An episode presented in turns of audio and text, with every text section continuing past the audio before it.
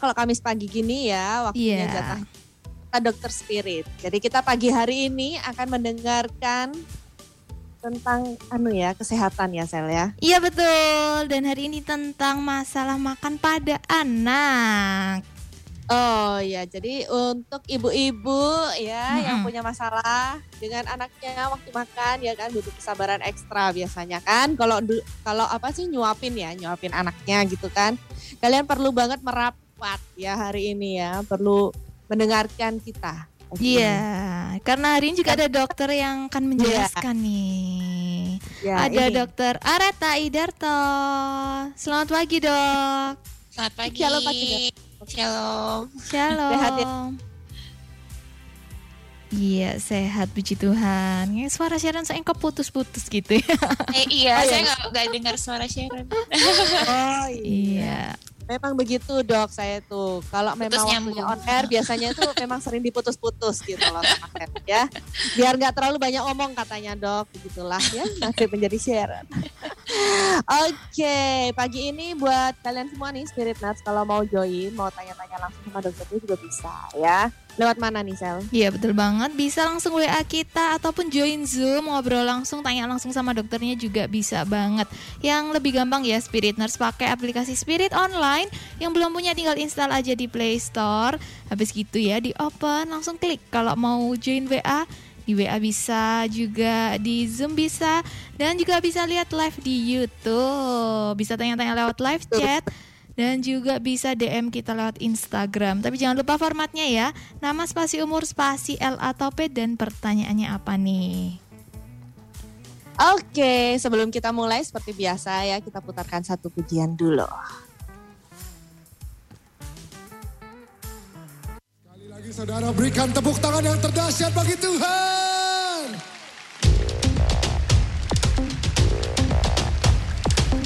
Berikan sorak-sorai bagi Tuhan.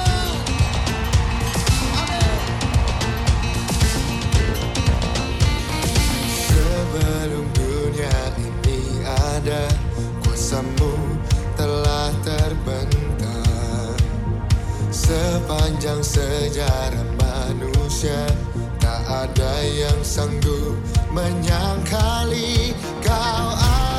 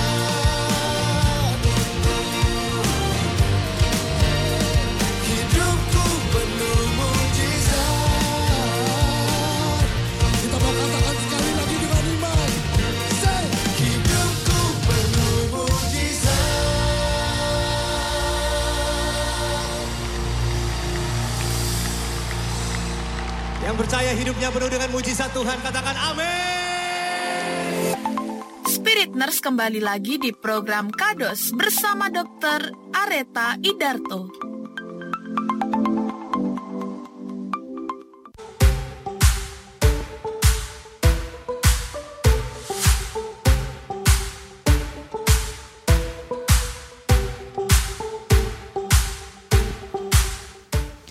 Masih di kata Dokter Spirit dan hari ini bersama Sally Sharon dan juga Dokter Areta Idarto dan tadi udah uh, uh, dikasih tahu ya kalau kita akan membahas tentang masalah makan pada anak. Nah, ini apakah masalah makan ini apakah makannya yang susah Mhm. atau bingung mencari makanan untuk anaknya gitu ya. Jadi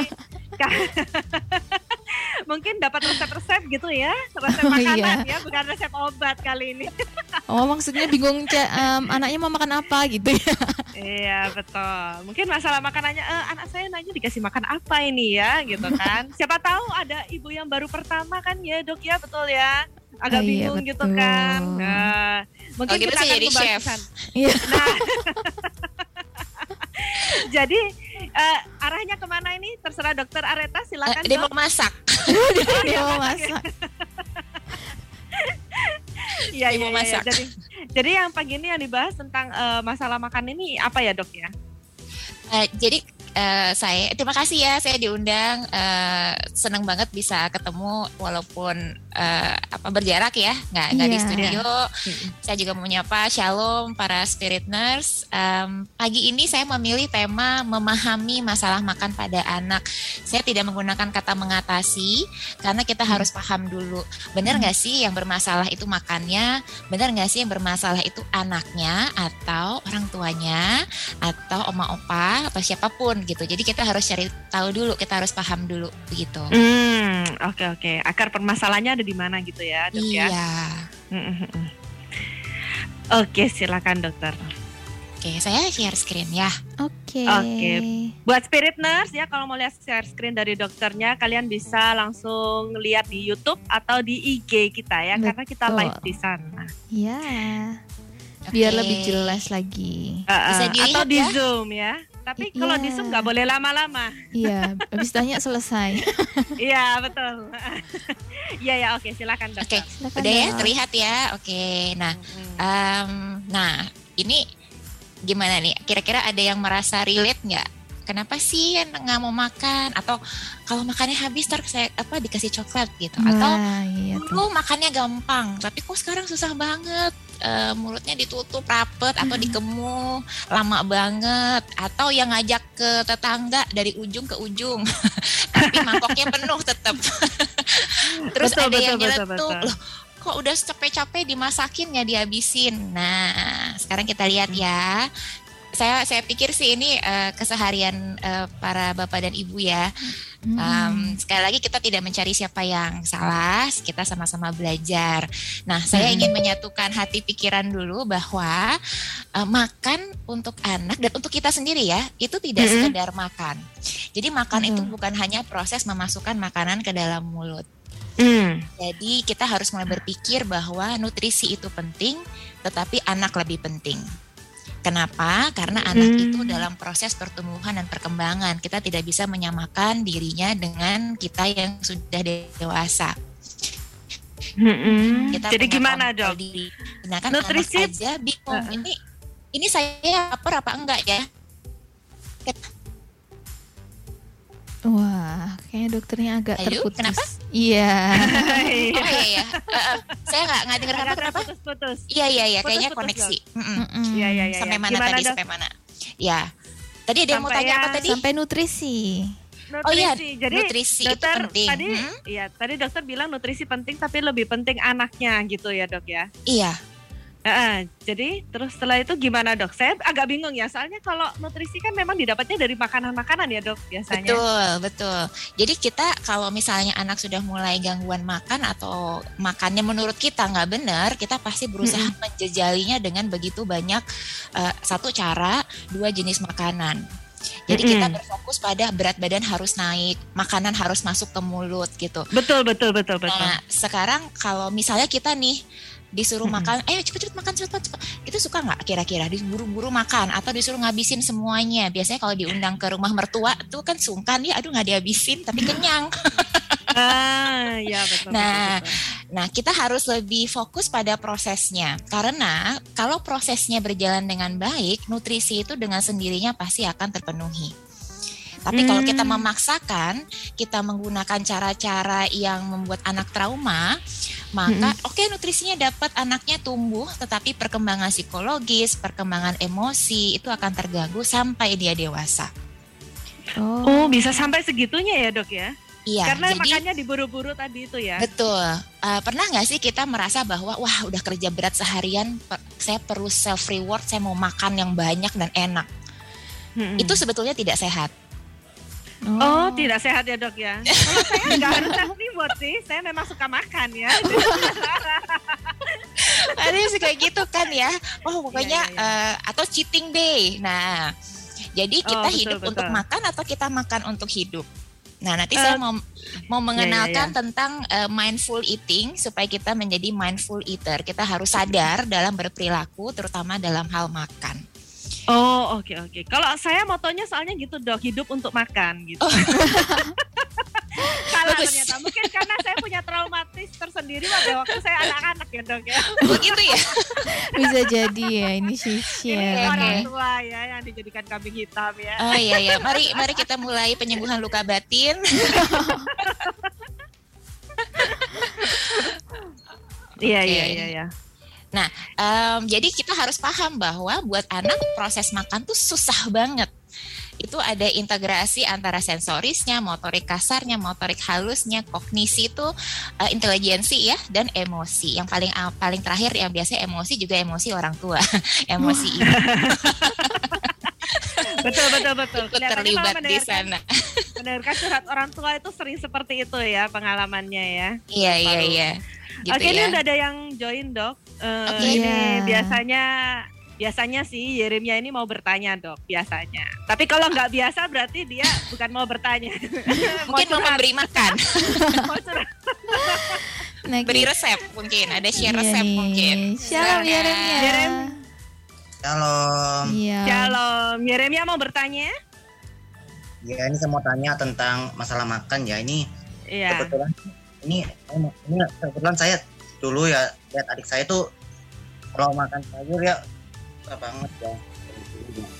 Kenapa kalau makan sayur susah banget? Ya seperti saya juga mau kasih satu pertanyaan ini. Ini ada ada enam masalah di dalam masalah masalah makan pada anak ya. Sebenarnya it- nanti bisa sekalian lanjut materinya. Ini enam masalah makan pada anak ya. Iya, jadi pertanyaannya gimana Yeremia? Putus-putus ya kayaknya ya Iya. kalau di tempatku. Yang ditanyain Enam masalah makan pada anak. Enam enam masalah. masalah. Makan pada anak. Oh, masalahnya banyak banget ya. iya jadi ya. menurut Yeremia ada enam masalah gitu ya. 10 sekalian gitu. gimana gimana jadi? Ya ini Tadi judulnya judulnya memahami masalah makan pada anak gitu. Mm-mm. Masalahnya Ya. belum disebutin ada berapa? Ini apa? Ini saya mau sebenarnya apa apa sih yang disebut dengan masalah makan pada anak terus ada ada, ada berapa masalah ya, Pak, makan pada anak yang harus diperhatikan gitu. Oh, berarti mau tanya mungkin masalah apa aja sih gitu yang menyebabkan anak itu susah makan gitu ya Yeremia mungkin. Sekalian deh saya lanjut materinya saya mau lihat di YouTube aja. Oh iya iya boleh Oke. silakan. Terima kasih untuk Yeremia. Ya.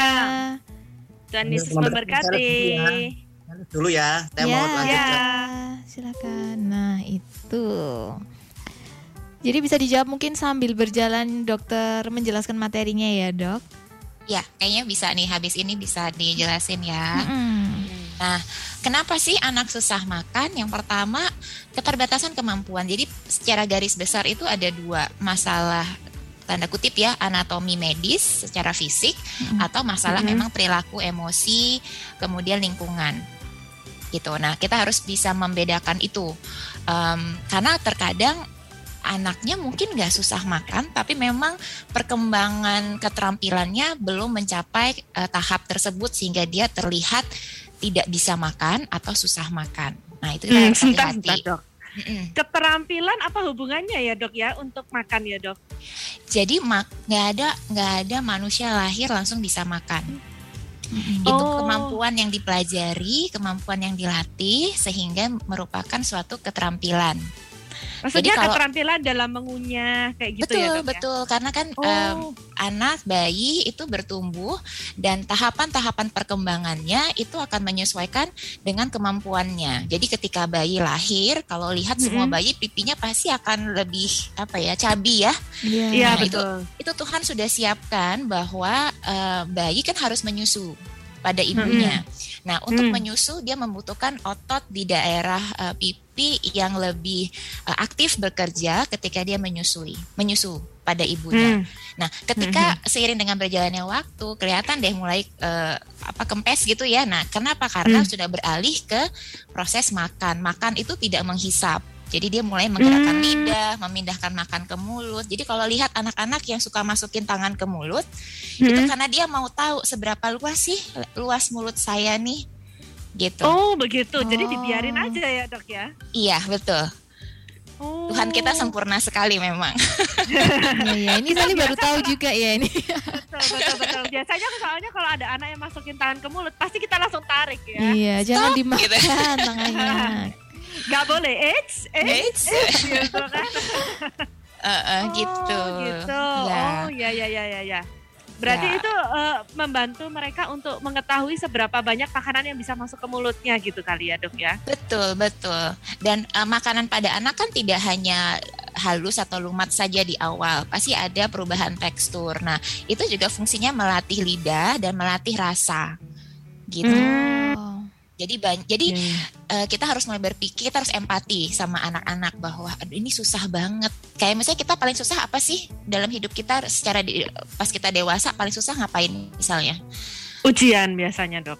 Paling susah. Keterampilan, keterampilan. Keterampilan, keterampilan apa ya? Oke deh naik motor, naik sepeda. Oh iya iya. Nah, atau naik mobil. Kan nggak ada yang bisa tiba-tiba ujuk-ujuk langsung bisa naik mobil, naik Mm-mm. mengendari mobil, mengendari sepeda. Itu sama tahapannya begitu. Jadi kalau nggak dilatih, nggak dipaparkan dengan cara yang benar, terlihat anak menjadi tidak mampu. Tetapi kalau memang anak tersebut memiliki keterbatasan kemampuan karena faktor fisik, kelemahan otot, atau memang ada kondisi-kondisi penyakit tertentu yang menghalangi proses perkembangan makannya, nah itu harus memang diperiksakan ke dokter. Hmm.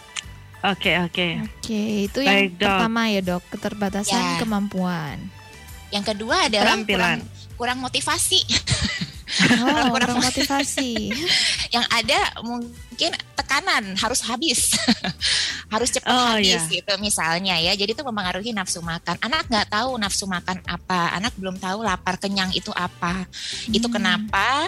Nanti saya akan share bagaimana kita eh, harus mematuhi panduan eh, perilaku makan.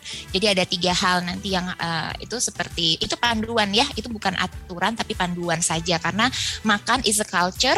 Jadi setiap keluarga punya budaya makan yang berbeda-beda Ya. Oke, oke, oke. Sebelum Nah, kita lanjut lebih dalam Oke. lagi ya, ya kita akan putarkan satu pujian buat spirit nurse. Jadi buat Mm-mm. spirit nurse yang punya masalah biasanya sama makannya anak-anak ya kan yang sering katanya tuh kalau eh, nyuapin anak makan tuh bisa sampai stres gitu ya, Wah, iya depresi. nih. Orang tuanya depresi. Jadi kalian perlu mendengarkan ini ya supaya kalian lebih memahami lagi anak-anak kalian itu kenapa sih kok nggak mau makan gitu kan? Atau kenapa sih kok susah makan? Kenapa kok ngunyah aja kok sulit sekali gitu kan? Jadi kita Mm-mm. harus memposisikan diri kita seperti anak kita. Jadi eh, untuk lebih dalam gimana caranya mungkin kita bisa nanti mengajarkan anak kita juga supaya mau makan gitu kan. Nanti semuanya kita akan kupas di sini. Tuh. Tapi kita putarkan satu pujian dulu.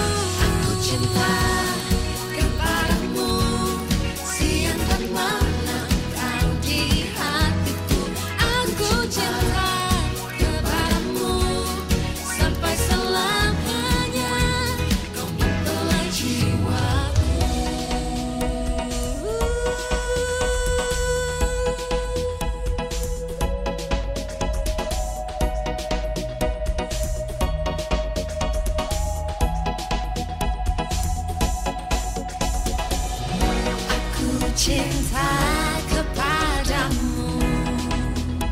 Kau mempelai jiwaku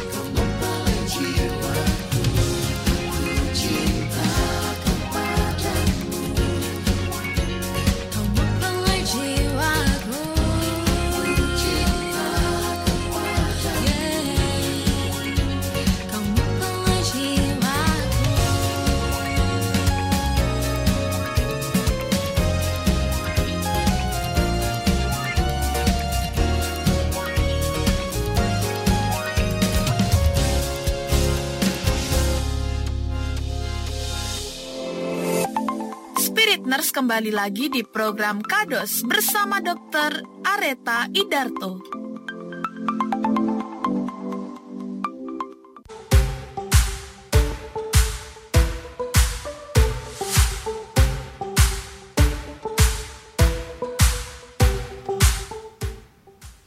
Memang ya yang namanya nyuapin anak itu Iya. kadang-kadang katanya itu ada orang bilang tuh butuh kesabaran yang ekstra gitu ya. Tuh. Jadi makanya itu kita perlu banget ngebahas pagi ini tentang masalah makan pada anak. Jadi yang disebut eh, masalah makan ini apa sih ya? Pokoknya anak nggak mau makan lah, atau makannya nggak banyak lah, atau Nggak eh, habis. makannya makannya lama lah, gitu kan? Biasanya kan lama gitu ya dari pagi sampai malam gitu, sampai bingung ini anaknya makan pagi siang atau malam ya gitu ya. Soalnya makan dari pagi sampai malam tuh nggak habis gitu kan. Iya Nah, bersesi. Ya, kita juga perlu tahu bahwa ternyata makan itu juga dibutuhkan suatu keterampilan dan Iya. anak-anak kita itu juga mempelajari keterampilannya itu. Itu tadi ya, Dok ya. Salah Iya, satu penyebab kenapa anak-anak makannya lama gitu ya, Dok ya. Iya. Terus ada yang lain lagi nggak, Dok? Em, ya oke, jadi kalau misalnya tadi kita sudah membahas tentang kemungkinan anak tersebut secara fisik te- apa, memang terbatas, tapi ada juga yang paling sering penyebab eh, anak eh, sulit makan atau ada gangguan makan itu karena inappropriate feeding practice. Itu artinya bahwa dalam makan di awal mulai makan eh, Hmm. orang tua itu kita bekali dengan pengetahuan bagaimana caranya eh, aturan pemberian makan saat awal karena kalau belajar kita nggak mungkin langsung eh, kasih eh, rumus matematika yang susah kan Betul, Iya, betul, betul, Dok, betul. kita Semua dimulai dulu dengan satu tambah satu ya. Betul. ngomong sama dokter anak tuh kayak gitu emang Iya. Jadi Gitu. gimana, Dok, ini, ya Cara mengajarin anak ya, Dok ya. Iya betul. Nah, tapi Hmm. balik lagi kita harus paham dulu nih bahwa proses motorik sensorik itu terlibat dalam makan dan makan itu sangat susah buat anak. Kenapa? Banyak otot terlibat. Ada transisi oromotor yang tadi saya sampaikan mulai dari menghisap, kemudian menggunakan lidah dan menelan dan ada resiko fatik. Jadi kalau anaknya dikemu terus atau dia males makan sebentar terus dia diem, mungkin dia capek. Oh. Oh. Jadi kemu Nah, dulu. Betul Mungkin betul dia betul. capek. Mungkin dia capek Nah. karena teksturnya dia nggak dia, suka atau dia susah gitu ya. atau alat Iya, iya. makannya, aduh ini ada sendok kecil, sendok besar, Mickey Mouse, ada DA segala macam. Dia bingung. Mungkin ada Hmm. mangkok kecil, piring datar gitu. Nah, atau emosi. Jadi mamanya ngasih makan sambil ribut sama papanya mungkin ya. Iya iya iya. Nah, jadi banyak faktor. Nah, coba dia lihat ini ada ada sekian langkah makan. Waduh. Uh banyak Cukup banget banyak ya. ya, Dok. Jadi kalau kita di satu ruangan, di depan kita ada katakanlah pizza, kita lihat pizza itu, kita cium baunya, itu sudah proses makan. Hmm. Jadi Iya. appreciate your children waktu mereka melihat makanan yang Anda masak, mencium baunya, walaupun tidak menyentuh. Ketika dia merasa itu aman, dia akan pegang. Ketika dia merasa lebih aman, dia akan masukkan ke mulut. Ketika dia merasa sangat aman, dia akan telan. Hmm. Tapi Hmm. Manusia dibekali kemampuan melindungi diri sendiri. Jadi kalau dia merasa itu tidak aman, dia akan lepeh, dia akan sembur, dia akan muntahkan. Hmm. Tapi jangan disalahartikan bahwa wah dia merasa ini bahaya, belum tentu. Mungkin proses belajarnya belum sampai di sana. Oh, Gitu. Tapi kenapa ya dok ya kalau seperti itu kenapa makanan-makanan yang bukan makanan biasanya anak-anak itu malah makan gitu ya?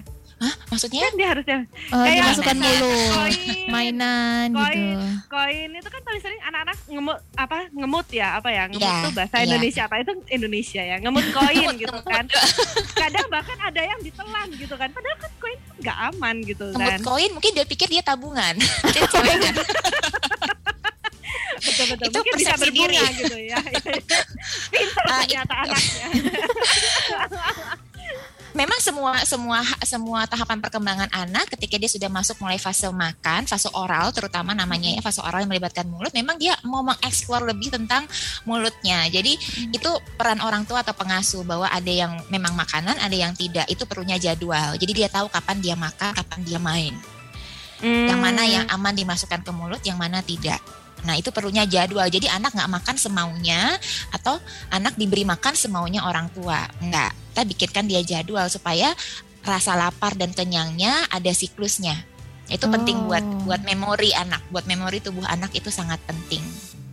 Hmm, Gitu. iya ya betul betul. Tapi kadang ya dok ya, ada anak yang makannya itu lama, mungkin karena cepat lelah itu ya dok ya, tadi ngunyah gitu ya. Disuapin pagi, selesainya siang. Malam, Dok. oh. Nah, siang nggak nggak sampai nggak sampai malam. Mungkin selesainya siang. Setelah siang kan bingung dok. Waduh ini waktunya makan lagi, tapi gimana ya? Oke, nah Gitu kan, kalau gitu saya share ini. Nah, ini feeding rules. Aturan Hmm. makan. Jadi makan itu nggak boleh lebih dari 30 menit. Jangan di timer tapi ya. ya Oh, 30 menit ya. selesai enggak, tapi kita kira-kira lah 30 menit. Coba deh Oh, kita makan 30 30 menit. menit. Capek, mulutnya capek. Jadi kalau 30 menit selesai nggak selesai PR dikumpul. Wah. Beres Oh gitu. bereskan Loh, makan. misalnya 30 menit baru 2 sendok gitu gimana ya selesaiin Oh aja gitu. apa-apa, nggak apa-apa selesaikan saja. Setelah itu kita berikan jarak untuk uh, snack mungkin ya snack atau susu kalau memang masih nyusu. Itu dua jam setelah Hmm. makan. Nah ketika dia merasa tidak terpenuhi dari yang makan pagi, mungkin dia Hmm. akan lebih banyak makan di makan siangnya. Hmm. Jadi Hmm. jangan khawatir. Um, Gitu. Rasa lapar itu juga harus dilatih. Rasa kita melatih rasa, mengenal. Jadi ketersadaran. Oh, aku nih lapar nih. Tadi mungkin berarti makannya nggak nggak nggak banyak. Mungkin di siang dia makan lebih Oh. banyak. Gitu. Gitu. iya, Ibaratnya iya, gini, eh, misalnya nih ya, eh, Sharon atau Mbak Sally, saya kasih cemilan. Tiap dua Hmm. jam eh, cookies makan deh. Tiap dua jam makan cookies. Nanti siang hari saya kasih misalnya nasi goreng terenak di Surabaya. Nggak habis separuhnya pasti. Iya betul betul betul betul betul betul betul betul. Tapi saya biasanya selalu memaksakan untuk ngabisin dok. Wah, trauma masa kecil. Oke, nah ini ada satu pertanyaan makan, gitu. Oh iya iya iya. Ini yang tanya di live chat YouTube ya. Hmm. Dok izin bertanya kalau anak 11 bulan makannya kurang, apa ada obat buat nambah nafsu makannya. Soalnya badannya mepet di KMS itu. Gimana nih Oke. dok? Ya halo Spirit Nurse 11 bulan Mm, nggak mau makan terus minta obat ya. Iya. Kalau saya punya saya kayaknya nggak jadi dokter. saya jualan obat menambah nafsu makan. Betul betul. Jadi em, kalau tidak tidak mau makan, sulit makan, ada problem makan, segeralah mencari pertolongan supaya anda anda tidak sendiri gitu ya. Dan salahnya mungkin bukan pada anda. Jadi jangan ibu-ibu jangan menyalahkan diri sendiri, jangan menyalahkan anak-anak. Kita cari solusi sama-sama. Pasti ada sebabnya. Sebabnya Hmm. dulu yang dicari.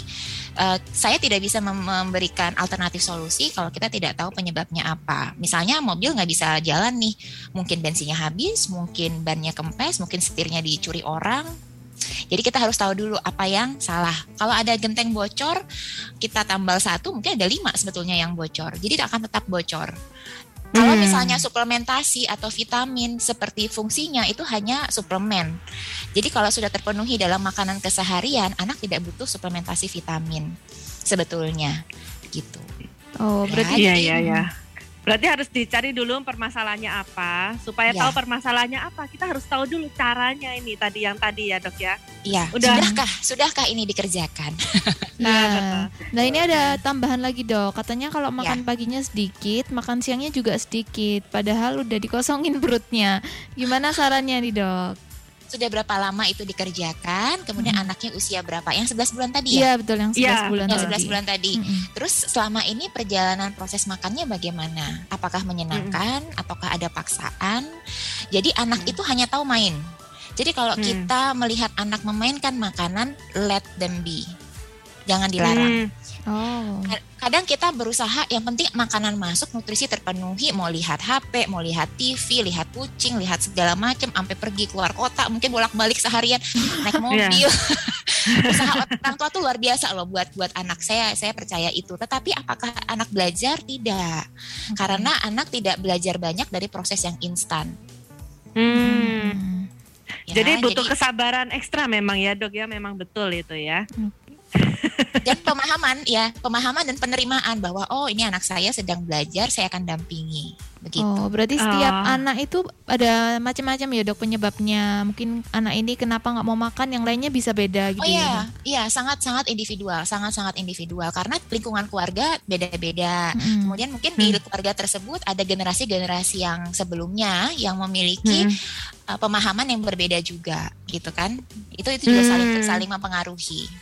Oke, Gitu. jadi buat Betul betul. spiriters yang tanya tadi ya, berarti harus konsultasi dulu ya dok dan cari penyebabnya ini kenapa. Ya, apalagi kalau uh, berat badannya menurut ibu sudah mepet ya, Mm-mm. berarti itu kan sudah uh, warning buat kita. Uh, kenapa? Jadi harus benar-benar dicari tahu sebabnya apa. Benar hanya perilaku saja atau ada masalah medis yang me- mendasari. Nah itu harus diselesaikan dulu. Hmm, atau mungkin karena menunya itu-itu aja ya dok ya. Itu bisa. wortel, brokoli. Nah, kenapa yang disebut wortel brokoli ya? Padahal, nah saya mau tunjukin. Karena hmm, paling sering biasanya anak-anak tuh dikasih makan itu dok kalau saya lihat. Iya kan itu ya. Ini Wortel, ini saya lagi saya nggak nggak menampilkan, tetapi sebetulnya begini. Kalau Hmm. pada masa pertumbuhan em, rerumputan atau protein nabati eh, Hmm. sayur-sayuran itu hanya diperkenalkan saja. Hmm. Ah, anak harus fokus diberikan karbohidrat, lemak, dan protein hewan. Itu yang membuat anak tumbuh dan memberikan nutrisi terbaik untuk otak. Jadi sayur Oh. dan buah itu hanya kita perkenalkan saja. Nggak perlu khawatir, nanti anak saya nggak suka sayur. It's okay. Kalau dia mampu makan, dia mampu makan dengan baik dan sehat, semestinya dia bisa menerima segala macam makanan ketika dia nanti besar. Tapi yang penting Hmm. untuk pertumbuhannya itu adalah protein hewan, karbohidrat, dan lemak. Kita harus ingat Betul. lambung anak kecil, jadi jangan Hmm. sampai apa yang dia makan eh, tidak berkontribusi gitu. Karena lambungnya kecil, kita mau menjejali seberapa banyak kalau udah ke, Hmm. ke- kepenuhan sama yang mungkin tidak dia perlukan gitu. Iya betul betul. Berarti sayur-sayuran itu ya untuk orang Hmm. tuanya aja gitu ya lebih perlu. Iya iya iya. Berarti betul ya tadi saya bilang ya dok ya. Memang sepertinya kayak wortel, brokoli, wortel, brokoli gitu loh dok. Iya iya iya iya. yang paling banyak itu menu Tapi favorit. tapi sebetulnya you don't have to be a chef untuk bisa memberi makan pada anak. Pada akhirnya anak kita makannya apa sih? Nasi goreng, bakso ya nggak sih? Jadi Iya betul betul. Karena kita berpikir, oh kita saya memberikan yang terbaik, saya mau kasih salmon termahal gitu misalnya. ya. Oh betul betul betul dok. Itu juga termasuk mau kasih satu menu. minyak yang udah disaring sampai nggak kelihatan jadi minyak gitu. sampai kayak air gitu ya minyaknya. ya. Boleh, boleh, sangat boleh, sangat boleh. Saya percaya ibu tahu yang terbaik. Tetapi apakah anak relate? Uh, ayahnya makan misalnya apa? Lele penyet gitu. Terus dia Hmm. dikasih brokoli, daging cincang yang direbus, dikukus gitu. Iya ya. Upeng. Menarik lebih menarik punya papanya ya. betul, berarti ya. betul. Jadi jadi samakanlah, samakanlah menu anak dengan menu keluarga pada waktunya nanti gitu. Hmm, Oke. Oke oke oke. Mungkin yang tadi eh, cara cara cara makan itu dok, mungkin bisa dilanjutkan dok. Tadi kan 30 Apa itu? menit. Setelah Oh ya, nih, yang 30 30 menit. menit. Terus ada lagi dok yang lain.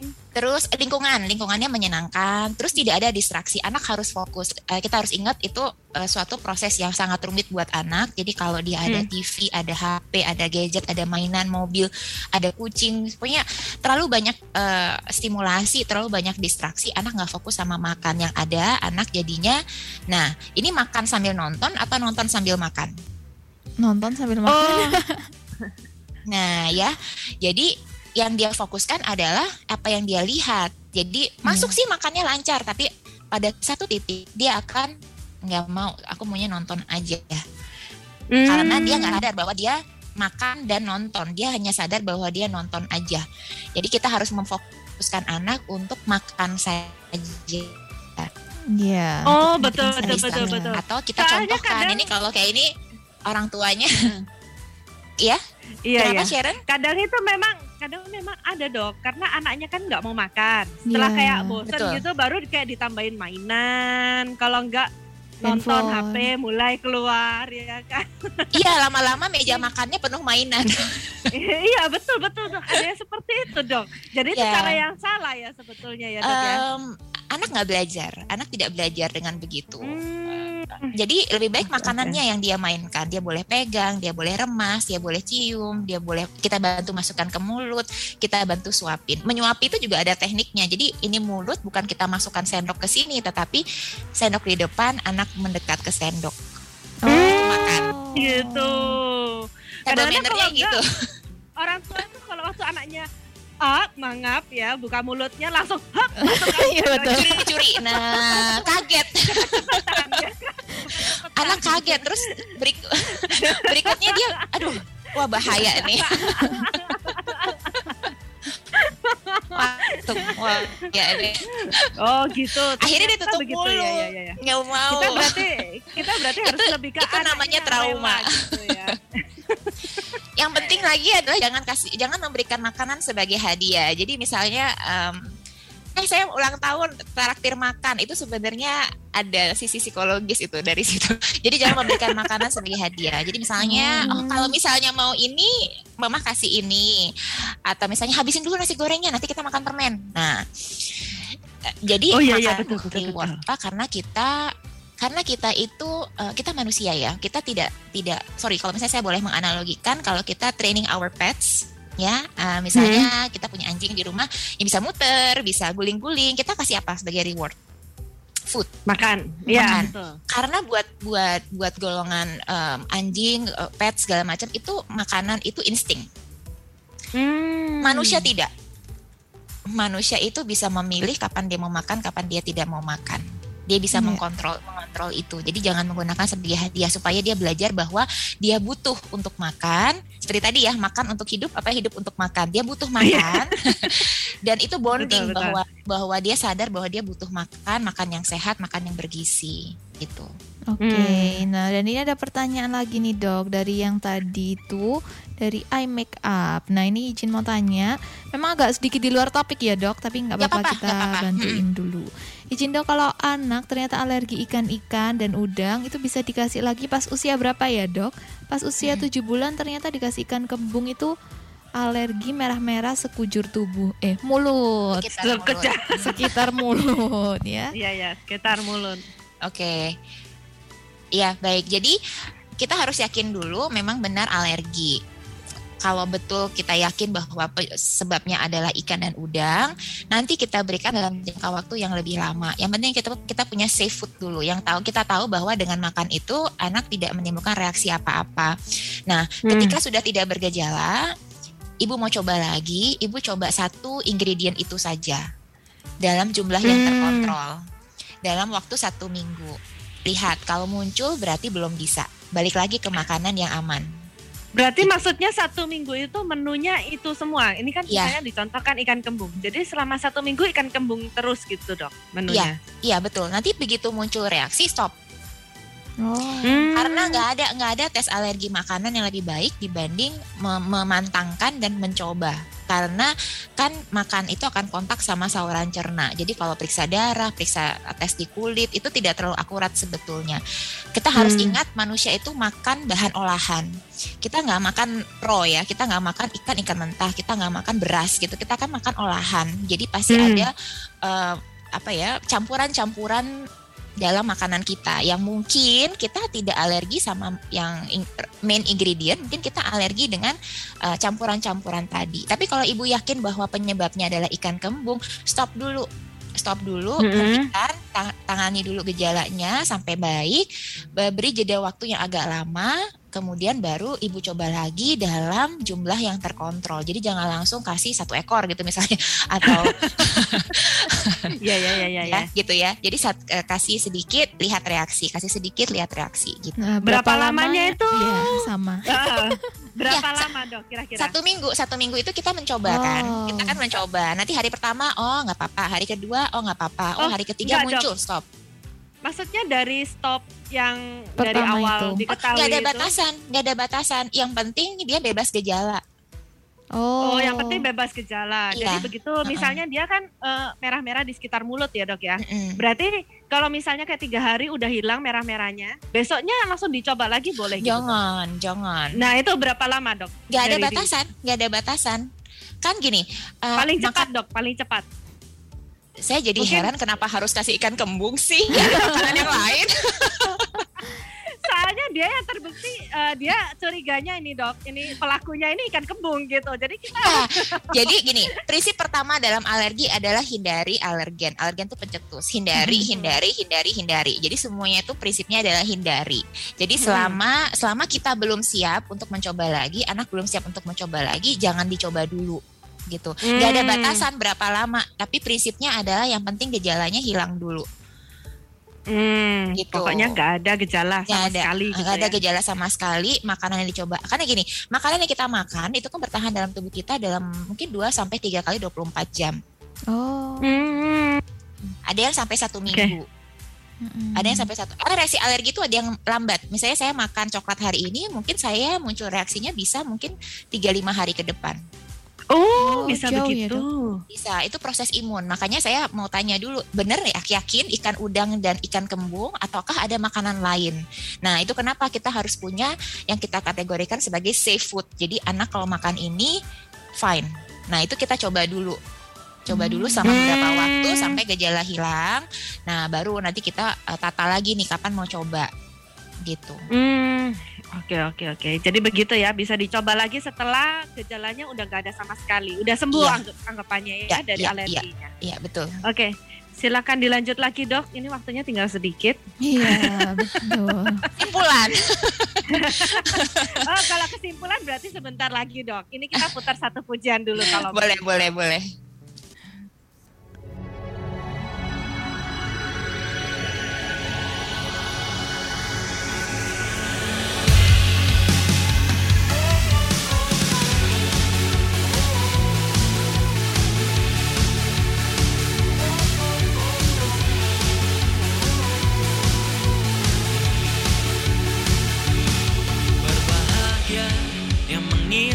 Penuh tabung panahnya. Tak malu mereka bicara di gerbang musuh. Oh Tuhan yang menetapkan setiap langkah kami. Bergerak menerobos gerbang-gerbang musuh. Kau Tuhan berkuasa percaya selamanya Hey Tuhan berkuasa berjaya selamanya. Tiada sepertimu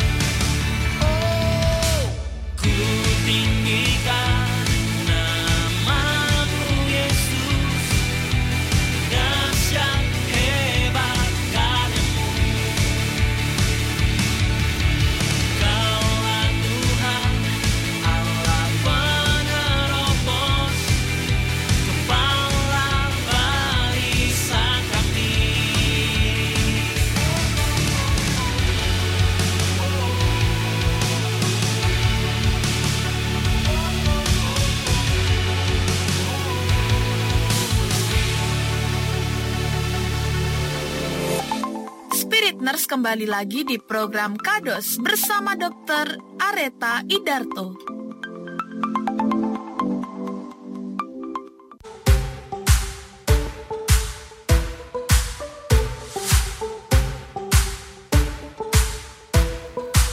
Wah, seru banget ya pembahasan kita pagi hari ini ya Sharon sama Dokter Betul. Areta. Jadi memahami Betul, betul, masalah betul. makan pada anak ini ternyata luas sekali. Betul, kita aja yang belum punya anak aja seru ya, apalagi Iya, yang udah punya seru anak. banget. Pasti lebih seru. Iya betul. Jadi makanya banyak yang nanya ini. Iya, ini kita lanjut lagi sih ya dokter sama pertanyaannya yang selanjutnya dari Yeremia Ferdinand. Ini gimana pencegahannya dok untuk masalah makan pada anak ini? Apa bisa ya dok dicegah gitu? Ya, halo Yeremia. Jadi em, kalau mencegah bisa, tetapi dalam artian kita mempersiapkan. Yang pertama kita persiapkan diri sendiri dulu. Sebagai orang tua, sebagai pengasuh, sebagai keluarga kita menyiapkan dulu, menyiapkan. Siapkan betul. diri, Tarik Sharon. nafas. Tarik nafas. Tarik nafas, hembuskan, berdoa dulu. itu eh, mungkin tadi ingat atau mungkin sempat lihat tadi ada feeding rules itu dulu itu dulu yang kita eh, pahami dulu ya Oke. bahwa ada ada aturan makan dan ada jenis em, kuantitas atau porsi dan jadwal yang harus kita patuhi dulu secara Mhm. konsisten supaya anak terlatih memiliki ma- ma- apa jadwal makan yang eh, teratur karena gini kalau kita manusia itu si- manusia adalah makhluk siklus Mm-mm. ya kita pagi Hmm. bangun kerja siklusnya kan seperti itu ya ada siklus Hmm. kita tuh semuanya siklus badan kita punya siklus nah siklus itu untuk makan harus terlatih jadi kalau tidak pernah Hmm. kenyang tidak pernah lapar dengan baik dengan teratur ya itu tadi sinyalnya nanti kacau Oh. ini lapar Hmm. Ya lapar apa kenyang akhirnya nggak eh, akhirnya kayak kayak nggak lapar lapar walaupun seharian nggak makan kayak nggak lapar nah itu berarti sinyalnya udah tumpul koneksi kita Oh, nih kayak koneksi gitu. kita nih unstable Ya, kayak koneksi kita ya sekarang. unstable unstable Betul connection ya. Betul ya dok ya. Ada beberapa anak itu yang kayaknya kayak nggak ngerasa lapar gitu. Iya, ya iya. ya ya betul Heeh. Itu itu biasanya terjadi karena ketika awal mengenalkan proses belajar makan satu mungkin ada trauma tidak menyenangkan ada paksaan atau teksturnya dia sebenarnya belum siap kita paksakan atau dia siap menambah masih terus terusin lembut-lembut atau masih menggunakan media misalnya dot itu juga menghalangi proses eh, belajar makan sebetulnya gitu. Hmm. Jadi eh, tips pencegahan adalah kita persiapan dulu, persiapan memahami anak dan memahami diri sendiri. Jadi emosinya disimpan-simpan gitu, jangan emosi. Ya. Jadi persiapannya ini berapa lama dok kira-kira dong? Seharusnya Sebaiknya seba- kalau kita kita mau mau punya anak eh, itu sesuatu yang terencana, berarti kita Hmm. juga harus siap. Kan anak itu akan tumbuh ya. Jadi eh, Hmm. seperti halnya misalnya saat hamil mempersiapkan untuk menyusui. Nah, ketika eh, anaknya ada pasti tetap bingung, tetap bingung walaupun Hmm. sudah persiapan. Nah, jadi lebih baik dengan persiapan, termasuk masalah makan. Ya kapan pun Hmm. sebetulnya, sejak mau berencana punya anak, setidaknya udah mulai Betul, betul. baca-baca deh gitu, ya. Oh ya baca baca. Iya iya iya. iya. Di Instagram oke, banyak. oke. Ah, Mungkin cari di YouTube-nya kita juga ada ya saya Ah, boleh. ini ya. Iya, Sudah ada. betul. Oke, pertanyaan berikutnya ini dok dari Rudi. Shalom Spirit dan dokter mau nanya untuk anak usia 9 tahun dan terkadang makannya lama terutama kalau pagi. Kalau menunya cocok seperti nugget atau telur, dadar atau ceplok langsung habis dengan cepat dok. Untuk keterampilan makan tadi sampai berapa lama ya dok? Sampai usia berapa gitu? Pertanyaannya God bless you. Ya, shalom uh, Pak Rudi, terima kasih pertanyaannya. Wah, anaknya udah 9 tahun ya. Sebenarnya sudah Bapak jawab sendiri ya bahwa kalau menunya cocok. Nah, sekarang kita mau mau menawarkan anak variasi. Kalau misalnya ada ada makanan yang dia tidak sukai, kita Mm-mm. berarti kan menawarkan makanan jadi hati-hati menawarkan makanan baru.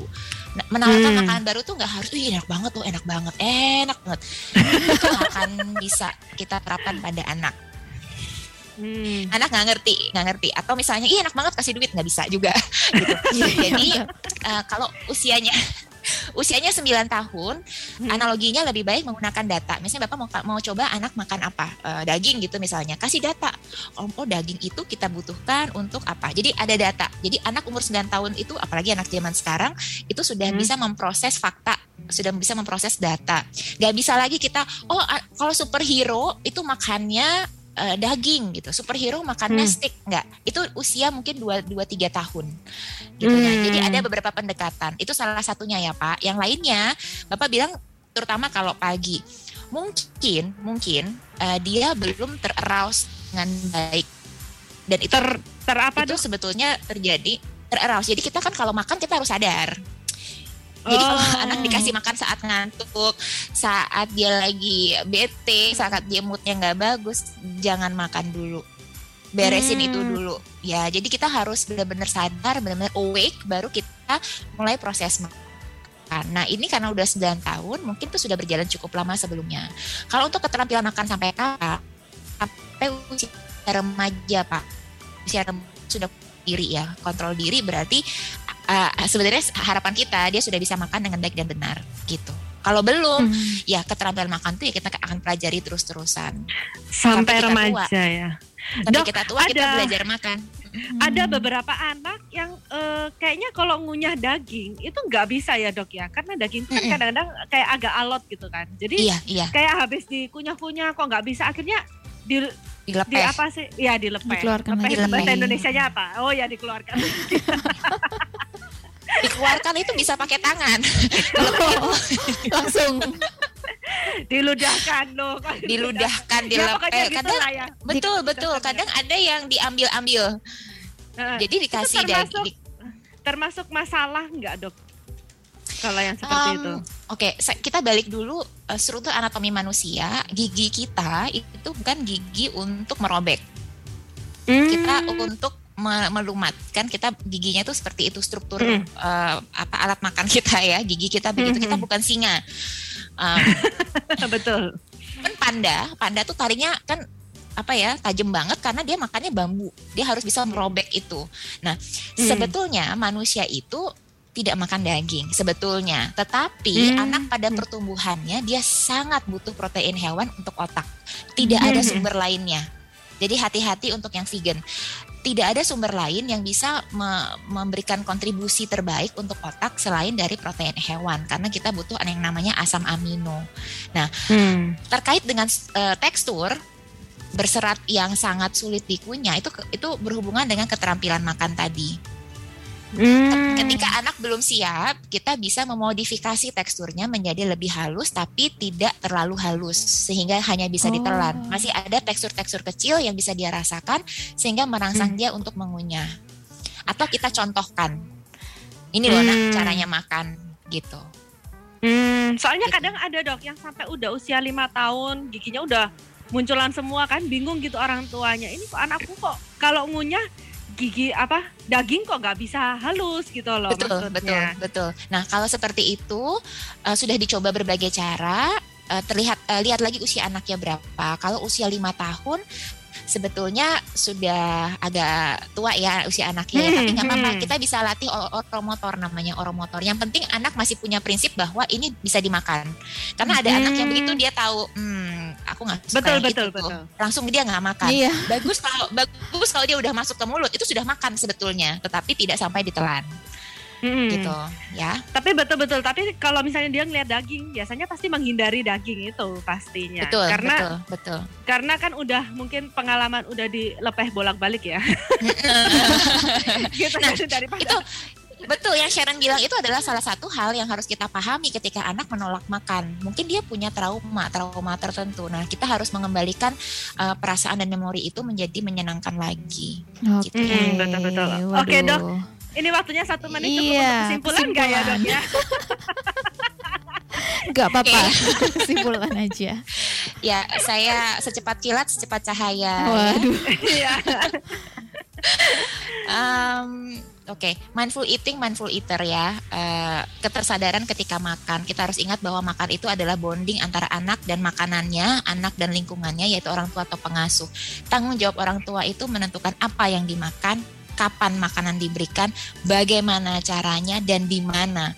Sedangkan peran anak, dia yang menentukan dia mau makan atau tidak, dia mau makan seberapa banyak, itu hak, hak, hak dari anak yang tidak bisa kita paksakan. Yang harus kita selalu sediakan untuk anak adalah perilaku positif. Kita Hmm. pahami maunya, kita harus patuhi pada batasan, kita pastikan dia nyaman. Dengan demikian semuanya akan berjalan secara kooperatif, ya. Diizinkan anak Anda belajar makan, dampingi anak Anda dalam menjalani proses tersebut sehingga perjalanannya menjadi menyenangkan. Kita harus ingat ketika kita tua nanti, kita juga akan Hmm. kesulitan makan loh. Gitu ya. Hmm. Jadi siklus itu akan berputar. Jadi kita harus memahami dulu kenapa anak saya tidak mau makan, susah makan, baru kita nanti cari solusinya sama-sama. Gitu ya. Hmm. Oke. Betul betul betul. Terima kasih buat Dokter Areta yang sudah sangat Sama-sama. membantu kita. Dengan senang hati. Terima kasih dok. Sama-sama. Memberkati. Iya. berkati. Selamat pagi. Dan ini buat Spirit Nurse ya, karena masih ada yang bertanya ya, yang mau masih mau bertanya, masih mau konsultasi, bisa langsung konsultasi sama Dokter Areta. Bisa WA di 0812 3958 223. Dan dokternya ini praktek di RKZ dan RSIA Pura Raharja. Betul ya, Dok? Iya, Untuk yang betul. RKZ mulai jam 8 pagi ya. Betul.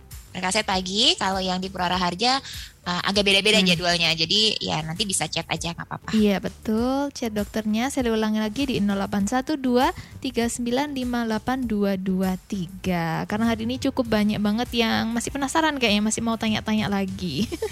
Betul betul. Karena kita eh, ngupasnya belum terlalu sampai finish gitu ya Iya. rasanya ya. Masih ada misteri-misteri. Misteri. Gitu. Belum terpecahkan seluruhnya ya. ini, Mm-mm. betul, belum terpecahkan. Jadi eh, mungkin nanti di lain kesempatan kita bisa undang dokternya lagi ya kan. Betul. Kalau Oke. bersangkutan dengan anak-anak ini memang seru banget ya, Mm-mm. karena eh, kita harus belajar eh, seperti anak-anak ya kan. Firman Tuhan juga mengatakan kita harus seperti anak-anak. Iya, Tapi bukan betul. berarti kita makannya susah ya. Jangan dong, Ya. Sharon. kita harus udah pinter makannya, oke? Jadi thank you buat Spirit Nurse yang udah eh, gabungan ya, yang Mm-mm. udah bertanya. Terima kasih untuk Dokter Areta yang sudah memberikan pencerahan. Iya, terima kasih Dan dong. terima kasih untuk Sally yang sudah menemani Aki. Iya, terima kasih Sharon juga. Thank you untuk semuanya. Akhir kata kita mau ucapin keep on spirit, keep on fire. Dadah bye bye. Dadah, bye-bye. God bless you. Bye, God bless you.